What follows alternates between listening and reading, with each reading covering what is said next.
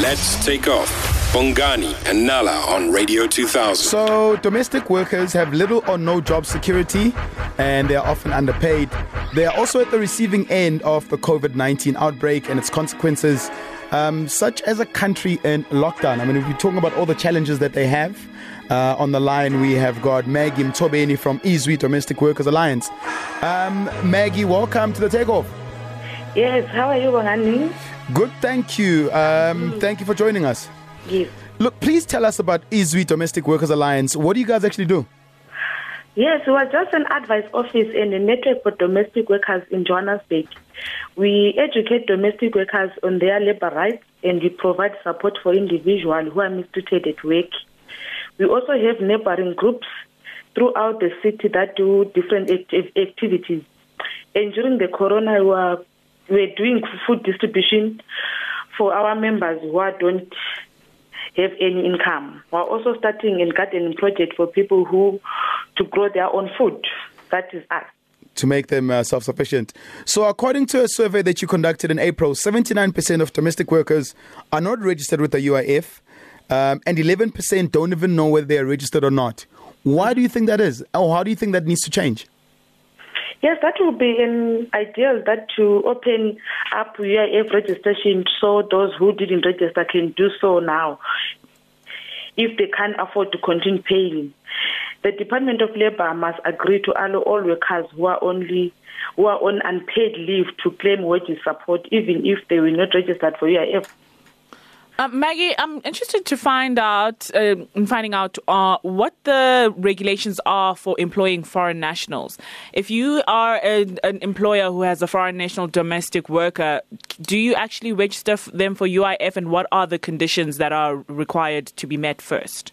Yes, because I think like even if the worker is a foreign national, as long as she's documented, she's supposed to be registered under UIF.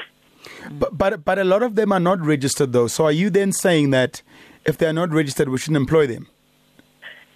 The, the, because they, they, because they, they, they and, and and I know it's it's a tricky one because they are still in the country even if they're not registered and they've still got families to feed so if I'm if I'm at home right now and my domestic is not registered so I can't register them for UIF then are you guys then saying that we shouldn't be employing these people yes, because it's your responsibility as an employer to register your worker. Because how come if you can have somebody for 20 years or 14 years without registering the, the person under the employment um, insurance fund? no I I'm saying if they're not registered as South Africans obviously then I can't Oh, register you them for the mean- UIF yeah if, you mean if they're if not they're here documented, illegally. not Yeah. registered? yeah they're not documented as South Africans so they're here illegally Yes, I can hear that. It's very tricky to answer that question because, like, most of the employers also they like uh, to use those people so that they can take an advantage on them because Cheap they know that they can't register them.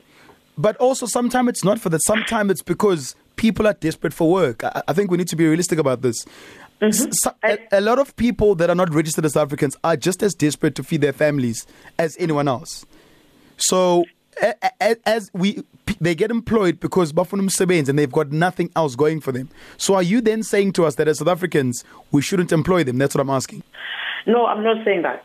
They can be employed, but I think they're supposed to have any agreement, uh, employment, something to say that if they are not documented and then at the end of the time they're very desperate, they are looking for something, just half bread is better than nothing. So it's very tricky for me to answer that question because we've been uh, having the, this, this question since I don't know when. So it's very tricky to answer that question because most of the domestic workers are not documented and then they are working without registration because they are not documented. Yeah.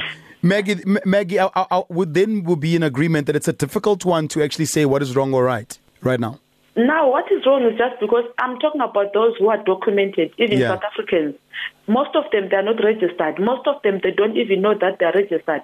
And then some of them, the employers are even deducting some money while they know that uh, they are not documented.